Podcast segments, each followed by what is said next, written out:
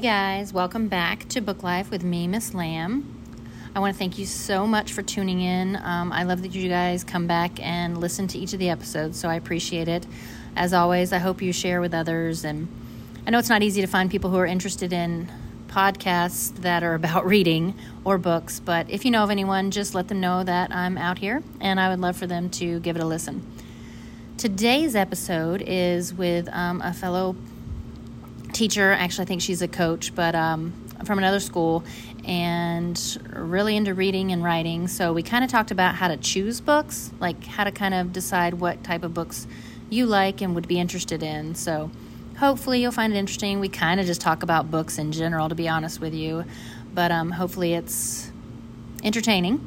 And I want to apologize up front because there in the Zoom when we did it for some reason there was a little chop every so often, so it might like sound broken um, a, a, few times. So I apologize for that. But I hope you'll suffer through and listen to the whole thing, and hopefully you will find some insight of how to pick a book for yourself or for someone else that you're trying to get into reading. Just the key is always to find something that you're excited about, something that interests you, and hopefully it's a little challenging. You don't want it too easy, but you know that you can read. So hopefully you'll find some insight in our episode. Here we go.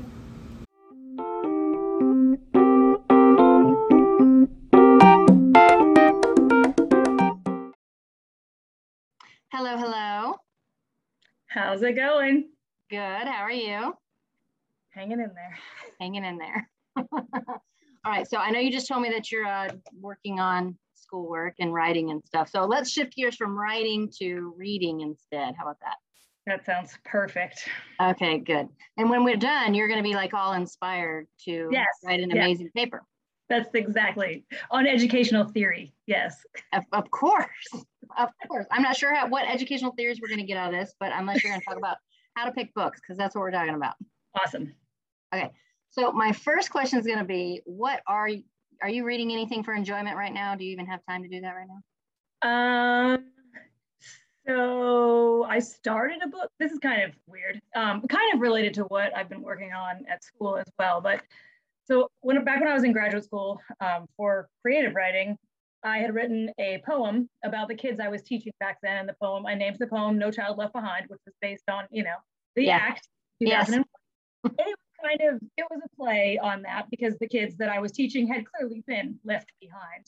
Um, and back then my professor was like, you got to read this book. And it, it was about um, busing in Boston in, you know, the 60s. And so he told me about it way back then and it was always in the back of my mind. And then actually like coming to going back to school and doing this leadership stuff um, i started thinking about that again because we were studying educational policy so it's i'm sort of reading it for enjoyment i guess. It's a really old book called i think it's called uncommon ground. I don't know it's in my living room. But um, it won the pulitzer way back when i think. Um, and it, you know because it, it, follows these three families through their experience of busing in boston during that time period and civil rights and all of that stuff which is right.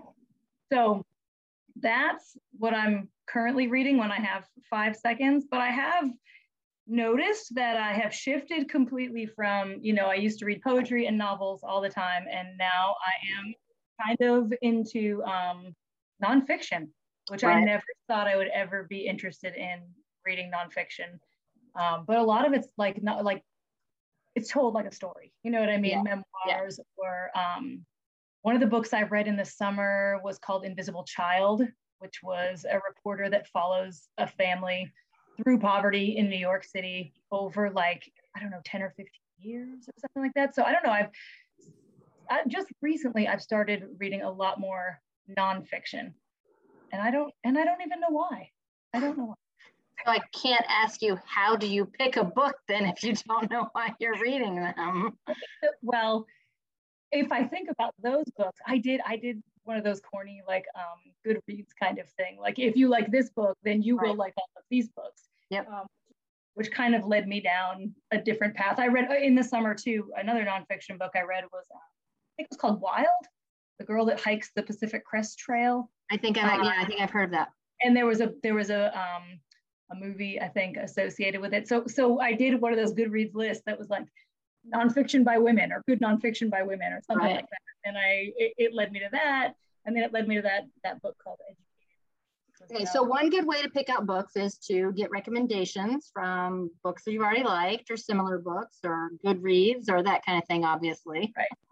I think too, authors, you know, if I yeah find one author that I like, it's not a guarantee that I'm going to like all of his books, but but that happened to me with um, Colson Whitehead.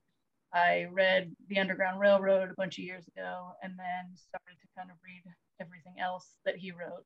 Um, the Nickel Boys was yeah. one of absolute favorite books that I read because I had read The Underground Railroad. So, so that's sort of another way. I'm I'm a, I'm a very picky reader. I think um, I don't I don't have a, like if I, maybe it's based on time or attention span or what, but if I'm not taken with a book pretty quickly, I usually put it down. Right. So then let's talk about your process. When you like, let's say you are looking for fiction and you go into a bookstore or library and you start to peruse the aisles, what's the first thing that you kind of look for? I hate to say it, but book covers are important to me. Yeah. Yeah. you know, that's, I think that's the first signal uh, as to, it gives a little hint about maybe what it's going to be about. And I think if you are attracted to a book cover, um, then I think that's that's the first thing that makes you pull the book off the shelf. I do that with my kids too when they go to the library. You know, I know they're looking at the, the little spine and even the font on the spine and yep. and you know whatever that title says, maybe that attracts the attention. And then I think once you do pull out a book, for me, this is going to sound um, kind of cool, but I have that problem where if if I open the book and the the pages, like the text isn't spaced enough, or yeah. I just if I get overwhelmed by the number of words on a page, then I it doesn't even matter what the content is. I'm kind of turned off by it um, just because of the way the words look on the page.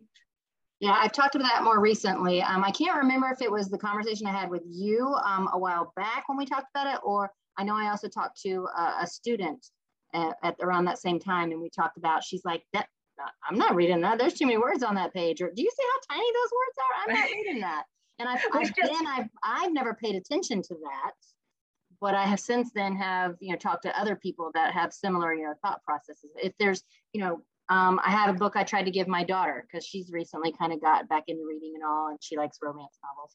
And um, it's very, it's kind of like the old types of books where it's very kind of short but very dense. Mm-hmm. And then the words are, she's like, oh no, I'm not. I'm. She just gave it right back to me. She's like, I am not reading that yeah and i don't know what that is i don't know what it is in our brains that kind of you know shuts that off but yeah it wouldn't even matter i wouldn't even i wouldn't even try it, i wouldn't care about the words on the page if it if it hurts my brain to look at it yeah i just i just found that interesting i take that back I, I shouldn't say i've never occurred to me because i tried to read jane eyre and I, you couldn't do it either no, no, no. Okay, good. I, feel shameful that I couldn't, but um, I couldn't do it. In that particular copy of Jane I don't know if I but it literally was like there was hardly any margins. Right. It was words completely across the page. So I felt a little overwhelmed with that too. So I guess I kind of get it in that sense. And I think that I think you just kind of brought up a totally like um, a, a, sort of new topic, that idea of like the the literary canon and what you're supposed to read. And yeah. What, and I mean, I'm ashamed to say I, there's a lot of books I probably was supposed to read and never did because just because someone says they're part of the canon and you're supposed to read them, if you have zero personal connection to what's going on in those texts, yeah, you know, who wants to read them? I don't want to read something that I don't feel somehow connected to or grounded in or whatever. So, um, yeah, Jane Eyre has. I have never, I have never read that. Yeah, the classics I have a hard time with. Um, my book club recently, we read this. Um, uh, you know, right now it's kind of getting close to Halloween time. I don't know when this will go out, but and we read this Dark Descent of Elizabeth Frankenstein and it was okay. I, you know, I, I enjoyed it. I listened to it, if I'm being honest. But then I decided, well, it's so connected to Frankenstein. I don't know the story of Frankenstein really. I know the basics. Right. You know, so I went back and listened to Mary Shelley's Frankenstein. I so did not enjoy it at all. Like yeah. at all. It's I felt bad. I didn't enjoy it.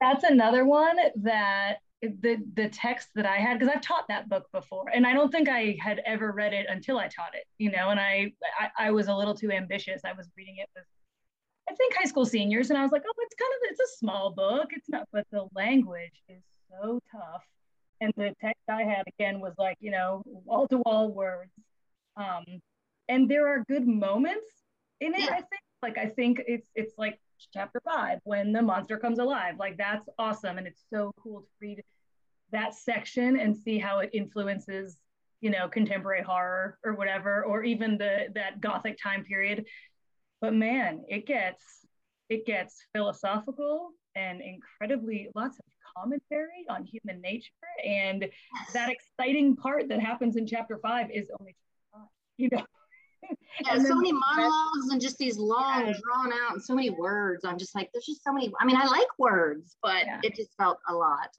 But. And I like I like the idea, you know, the story that comes, um, you know, that Mary Shelley was supposedly was like holed up in in Austria. Was it in Austria? I forget. She was somewhere, and it was stormy, and they were all going to tell stories. And then she was sort of like criticized for, oh my gosh, a woman came up with this idea. Like that's yeah. crazy that a woman. There must be something wrong with her. yes, exactly. But even though even though all the scientific technology of the time was about like reanimating, you know, bodies or of, of frogs or whatever, making frogs' legs move after they've died or whatever. So it was all it was all very um, appropriate for the context and the time yeah. period.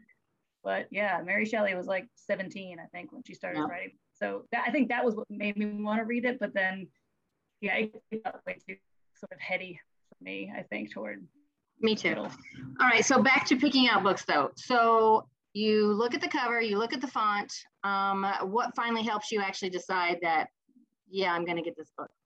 I think it has. It, it's. I mean, it, again, it sounds sort of um, generic, but it is that first page. I'm a I'm a language person, um, more than a plot person. I think. Like even if, you know, even if I'm writing something, I'm much more interested in crafting the language than I am figuring out what the events of the text are going to be. So um, I think when I open a book, I want to hear the voice of whoever, you know, whether it's a narrator or whether it's a first person or, you know, I want to I want to know who that is by the end of that first page, and right. I want to be intrigued by it, you know. And I think that if if it doesn't happen pretty quickly, again, I just I don't invest, you know.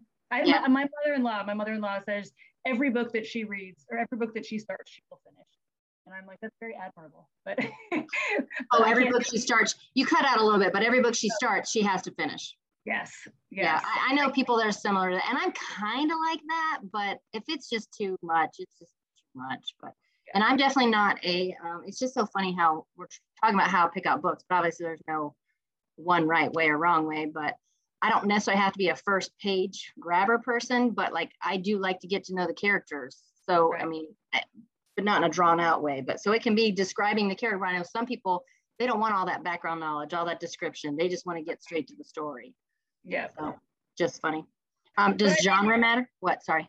Uh, sorry, I was going to say when I think about because I, I used to do a first page activity with my writing students, and that's what I think. You know, I mean, Holden Caulfield in Catcher in the Rye, like you know who he is within the first few sentences of that text, which I think is or um, there is a short story that I love called Saul and Patsy are pregnant. And the in in the in that short story, the story opens and they have crashed the car and they're sitting, they're hanging upside down in their car. Yeah. You know, and it's a very like realistic and logical thing, but also funny at the same time.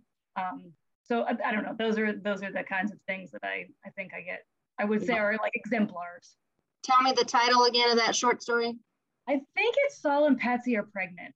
If Saul and Patsy are pregnant. I remember you told me about it before, and then I, yeah, I, I didn't remember the name. It's by a guy named Charles Baxter, and it was it won like an O. Henry Award a bunch of years ago. Um, but it's just neat. I think the story starts by saying the smell of spilled gasoline, and you know, then it puts you in this moment where the wife is asleep, the car has crashed, the wife is asleep, and they're both kind of upside down, just suspended there because their seatbelts have kept them in. Right. But the, you know, it's like it's just an interesting, it's an interesting way of opening yeah, I should have my daughter read that. She um over the summer flipped her car and was in that same situation where she was buckled in and kind of just still still there hanging.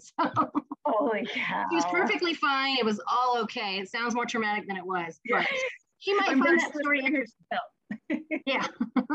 um, all right. So uh, does genre matter? So uh, that's a that's a funny, well, not a funny question, but I just had a conversation with my 13 year old daughter. not too long ago about, you know, I love realistic fiction. She hates realistic fiction. She's like, it's so boring. Fantasy, fantasy is what everybody should be reading, you know. And I'm My like, daughter and I are similar. I, I say fantasy, that's not real. You know, what I Yeah. mean? like I don't want to read that. That's not real. Um, I do think though a cool blend of the two is like magical realism, you know, where you've got real things happening, but they're described in sort of a magical way that makes them seem unbelievable, but they really are. So um, I do think realistic fiction is probably, if I don't give myself over to nonfiction entirely, Right. you know, then I would say realistic fiction. Which still follows the line though, because you know, realistic fiction is based in realism, whereas nonfiction is real. So it still follows the same. But I'm definitely a realistic fiction person also. But yet my daughter, she's same thing. She's like, ah, it's kind of boring. I don't want more excitement, more adventure, fantasy, dystopian, that kind of stuff is definitely Yeah. okay. Now my oldest daughter though, she like I said, has gotten back into reading. She's totally about romance. She did get one book. We went to a bookstore not too long ago. She got four books, and only one of them is like a um some I think it's like a mother-daughter relationship thing. So we'll see if she actually likes that or not. But the rest were all romance type books. So for her genre definitely matters. And then we said also like picking out by authors, Mm-hmm. Which you used I meant to ask this before. You mentioned Colson Whitehead. Yeah. And so the other one that pops up for me, because I did read Nickel Boys, was the Harlem Shuffle. And I think that's out now even. Have you is, read and I one? have that one, and I didn't. I started it, and It wasn't a good first page. it what I and and because I'm so invested in him. I mean, I love him. Like I went to listen to him read in Tampa. Um, when Nickel Boys came out, and I was so excited because I got a signed copy. I mean, that that, that book. At the end of that book, I I mean, my, my breath was taken away. You know, I was Yeah. sitting at my daughter's soccer practice, and I slammed the book shut, and I was like, no way. I like I just he did it, and and I don't want to be a spoiler person, but he did everything that everyone tells you not to do as a writer, and he pulled it off. You know what I mean? It's Right. it was it, somehow he just earned it and it worked and it was awesome but i do remember like just gasping when that book ended. So i don't know if i and i and i felt similar i had a similar reaction to underground railroad. So then when i, I I- you know i said as soon as harlem shuffle came out i told my husband i'm like order me that book on amazon. And and i got it and i just i don't know what it was. I don't know.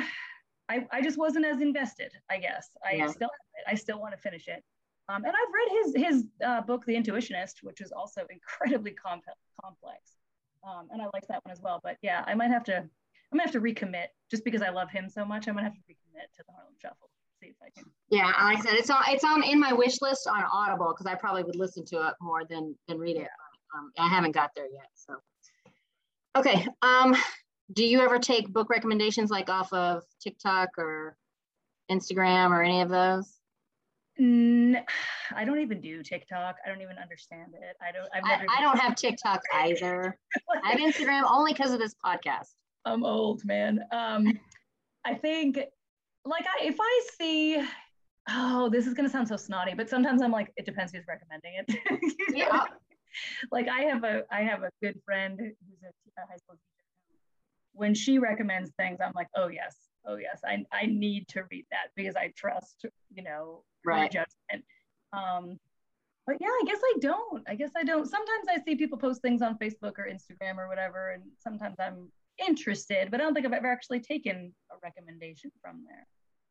If I see it a lot, like if it's repeated a lot, especially for my classroom library, like middle grade books or young adult books, I will, I will then, but um, I, it, I mean, I, I will, I guess, if I see it enough times and it's in my wheelhouse of types of books or Right. something like that. But And I think sometimes what happens with that kind of thing, like for example, Educated, the memoir about yes, um, you know, the girl who was kind of growing up in a very, very sheltered environment. And I think that like a lot of times I get turned off when there's a lot of noise about a book and everybody's like, read it, read it, read it, because I I feel like I'm going to be disappointed. Like there's so much hype. But Yeah. then I'm like, oh man, it wasn't as good as I thought it was going to be. But with Educated, I waited a bunch of years. I mean, I just read that this summer. I forget when it came out, but it's probably been, I don't know, five or six years. Yeah. So um, but but that book blew me away. I mean, they were they were right. you know, the the hype was was not was real. it, it's I have, real- I have a different take on that book, but oh really? yeah, Is it like the exaggerated, fictitious kind of take, or? I don't want to say that that's the case, but there's just so many things that just don't make sense. And when you do research on them after the fact, there's a lot of there's a lot of controversy about what is actually true and what isn't. And I don't want to say because obviously her family might not want to support the right. book clearly because it puts them in a negative light. But they're still just I don't I don't I don't know. And it, and know. It, it it's you know you kind of have in some sense like an unreliable narrator there too because if right. there's if there's trauma involved in any of this how do we know you know there were right. moments in that book where she was like here's what i remember but this is not what they remember or this is not you know why is this in my head and not in their head? So and she did make a lot of place there were a lot of places where um you know where she said this is what i remember but this is not what what they remember. But i think that's it's a tough it's like what happened do you remember when oprah picked that book? It was by a guy named james frey and he called it a memoir. So it, it was a big controversy a bunch of years ago. He called it a memoir and then it turned out that the entire thing was fictitious and then i feel like that like led us to, to this new realm of creative nonfiction yeah know? like it's sort of real but then if it's based on human memory yeah I remember there being a controversy about a book or that similar story. So I don't know if it was that same book or not. But yeah, there's yeah. whole thing of is it really truly a memoir or is it you know kind of yes. filled in some gaps or whatever. But yeah, yeah, I really enjoyed the book. I did a lot. But then there were just yeah. it just left me going like I just feel like eh. But anyway, yeah, no, that's neither here nor there. I just, but I did enjoy reading the book, you know, yes. and I think that yes. writing wise, she's a she's a great writer, even if it's yeah. she's a good writer, you know. Yeah. Yeah, well, it definitely was good. I highly recommend reading it. Just, you know, but you also, it's good for us to question things in life, right? Mm-hmm. I think okay. so. All right, let's talk about the old school. Like, you know, back in the day, you're in elementary school, they're teaching you how to pick up books, and you look at the title, right? Does it grab you? You look at the cover, see if it's, you know, interesting. And then you're supposed to do what? Skim the pages to see yeah. how the vocabulary is? Well, and I think like it's funny that's, you know, when I, I think about kids picking out books you know, and they flip to the back cover and they say, "Oh my gosh!" Like, because sometimes on the back cover it tells you everything that happens. Yeah, but can I tell you this? A lot of my kids, I, I only speak for mine, don't look at the synopsis at all or the summary, and it, they, and I'm like, it's especially if it's a hardback because many of them don't realize it's in the flap, right, on the back. You're right. I just remember mine doing it with um, we read Out of the Dust by Karen Hesse, and you know, there's a shocking incident that happens in that book that the kids often mistake as the climax, but it happens in the beginning of the book. I'm like, guys, it can't be the climax. It's, it's right. the that Everyone listen to this. It cannot be climax if it's at the beginning of the book. it's not. It's just you're not going to have an entire book of resolution. so, but I remember with that book, and maybe kids had gotten out of the habit of even flipping it over, but I remember one of them flipped it over and was like, oh, Isabel, like they knew they knew the moment that happened, and I was like, well, then that's not what the whole book is about because right. you know. it's not going to give you the client. It's not going to give you the ending. It's not, you know, but, but yeah.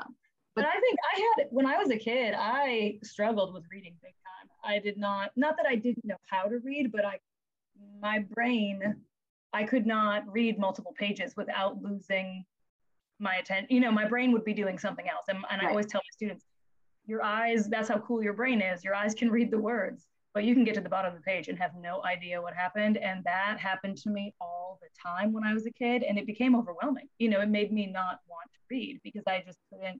And I don't think, you know, back then they weren't teaching us to underline as we read, they weren't teaching us to write in the margin. There weren't really active reading strategies. At least they weren't taught to me. It was like, right. just read. You're supposed to just read.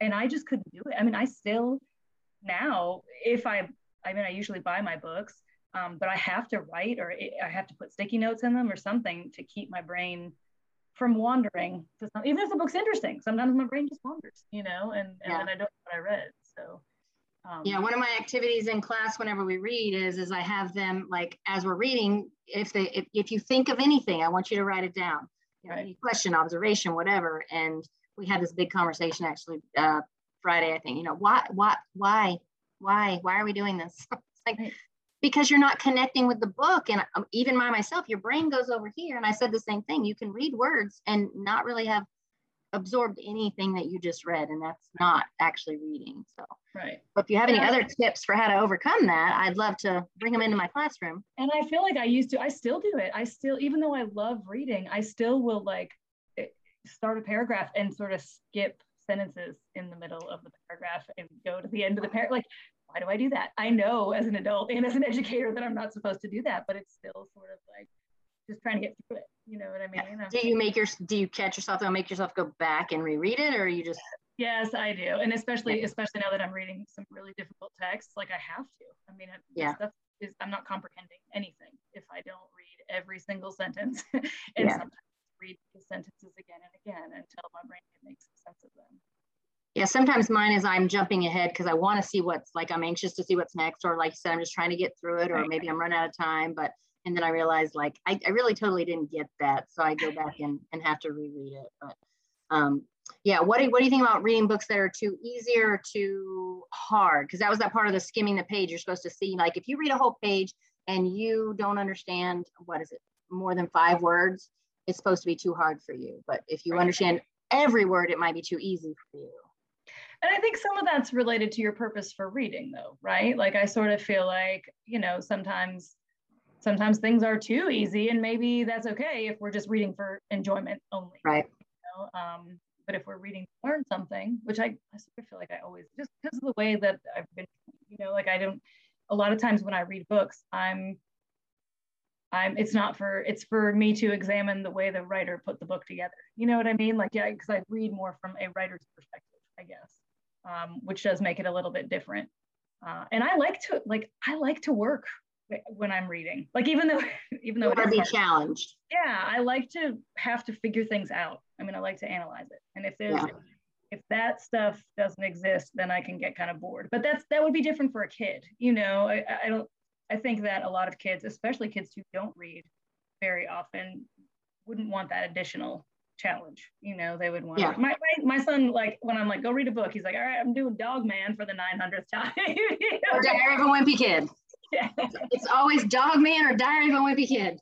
Over because they're comfortable with that, you know, yeah. and they know that it's not going to be challenging. But but there's got to be some sort of, you know, we're not going to get any better at it if we stick yeah. with dog man, you know.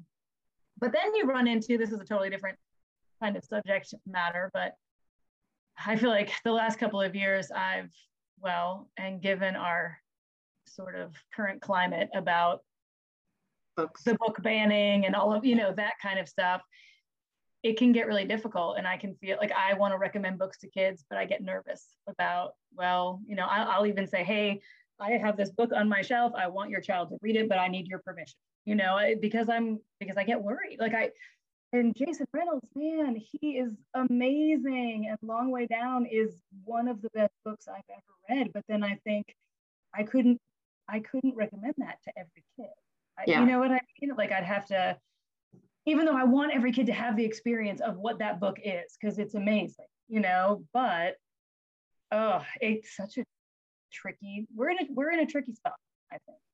Yeah, I have a lot of books and same thing. I, I I've gotten to where now I just have, if they're not in our school library, then I just make sure I you got to sign a permission slip for me.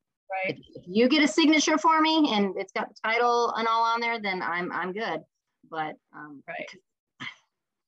Yeah, that's a whole other conversation. I did do an episode on banned books and the book challenges and stuff. Um, I think it was episode two for this season. But but yeah, it's a whole other conversation. But I hate I hate I don't want to expose kids to things that their families don't want them to be exposed to but at the same time i don't want to not recommend things that might actually you know engage them and be interesting to them and they could connect with even if it's not on like a you know self like it's not they haven't experienced it but they can still connect to it for you know other right. you know, different reasons but.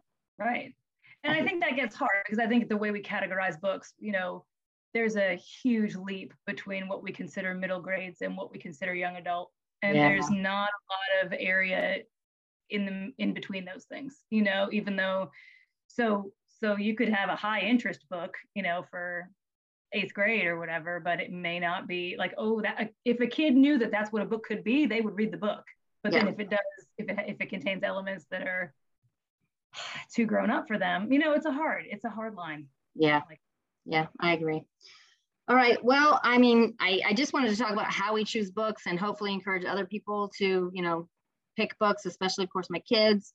And I mean, like I said, there's no right or wrong way. It's really just about finding something that, for me, finding a book needs to be about experiencing something. Yes, I want you to learn techniques and uh, writing styles, but uh, for me, I just want you to learn somebody else's experience or, you know, be able to, you know, if it if it's got an emotional tug in some way or a lesson learned, I'm I'm in for me. And that's what I and that's what I think about. Like that's how I felt with Nickel Boys, and that's or or you know you're in a book and you don't want it to end, and then you slow down. You slow down. Like I, that's happened to me a, a, bunch of times. Oh, I don't do that. I can't I slow down. Oh, but if I don't, I'm like I don't want this book to be over. I'm going to put the book down and walk away right now because I don't want my book to be over. You know, and I feel like that's how that Nickel Boys was. I think I had a similar reaction to the ending of Long Way Down, you know, where it's just like, oh, you caught me off guard. I was so ill prepared for that. um, but it's hard because that doesn't happen all the time, you know, and I feel like I'm being greedy because I want that. I want to have that kind of reaction every time I read. And but that's not necessarily it's the not being predictable because right. most books follow typical yeah. lines and cycles. So well, unless you have a really great book that you need to recommend to middle grade, young adults, especially with a good grabbing first page, since that's your thing. Oh gosh, now I don't even I don't even know. I don't even. I mean, I I, I do think Long Way Down is is awesome, but I don't know that everybody can read that book. You know. Yeah. But but just the just the concepts, just the sort of idea that it's taking place on an elevator, you know, and this that's one long elevator ride, let me just say. I mean, is that the slowest elevator in the world? but it's but the idea is cool, you know. Uh, it's definitely not the same type of thing, but did you read The Boy in the Black Suit by Jason Reynolds? I, I have not read it, but I do have it in my office. I loved it. I was I think it was last Thanksgiving. Um, I went camping and I read it in like two days. I mean, obviously I didn't have a lot else going on because I was camping, but uh, I just really, really liked it a lot. Like the dialogue that was in it, the kid's personality. Again, it's not the same type of situation as obviously in Long Way Down, not as dramatic, right. but I just really enjoyed it a lot. I enjoy him, but yeah, I think, and I think he, as a human being, is just amazing. You know, just eh, whatever video I can watch that has him speaking and explaining his process. And I just did an assignment with some of my um, engaged citizens kids the other day about you know, just watch these two films. Just watch these two films by Jason Reynolds and and just see what it does to your brain, you know, and and and his sort of I don't know, I guess artistic, creative expression or whatever. Right. You know, he has a podcast he does with his mom or about his relationship with his mom. I, I think I did know that, but I haven't listened yet. I think I know. It's, it's, I think it's only like four episodes, so it's not real long. It's definitely not about his writing process and all, but right. one, I just love his voice. Yes, I just love, and I think we get that in the text. You know what I mean? Like you, yeah. read his books, you get that same kind of voice, which is pretty awesome. Yeah. So okay, so we're recommending Jason Reynolds. There you go. There's our recommendation. Anything by Jason Reynolds because he has some middle grade from oh, young. Oh, yeah, I was gonna say he's got like Look Both Ways and ghosts, like all the track series and stuff, yeah. which is very safe and very approachable. Oh yeah. Yeah.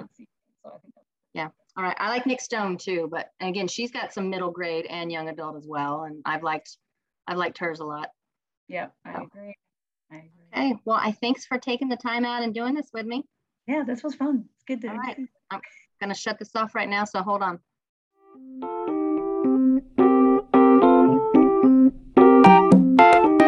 Okay, hopefully you found some helpful information and you are ready to go out and find a book that you are going to love to read and then share with someone else. Same as this episode and this podcast that you're going to share with someone else. Um, tell all your friends and neighbors and family members and whoever you come across at the grocery store, the bookstore, wherever. I thank you so much for tuning in and follow us on Instagram, hopefully, at BookLife32776. And as always, thank you so much for turning the page with us.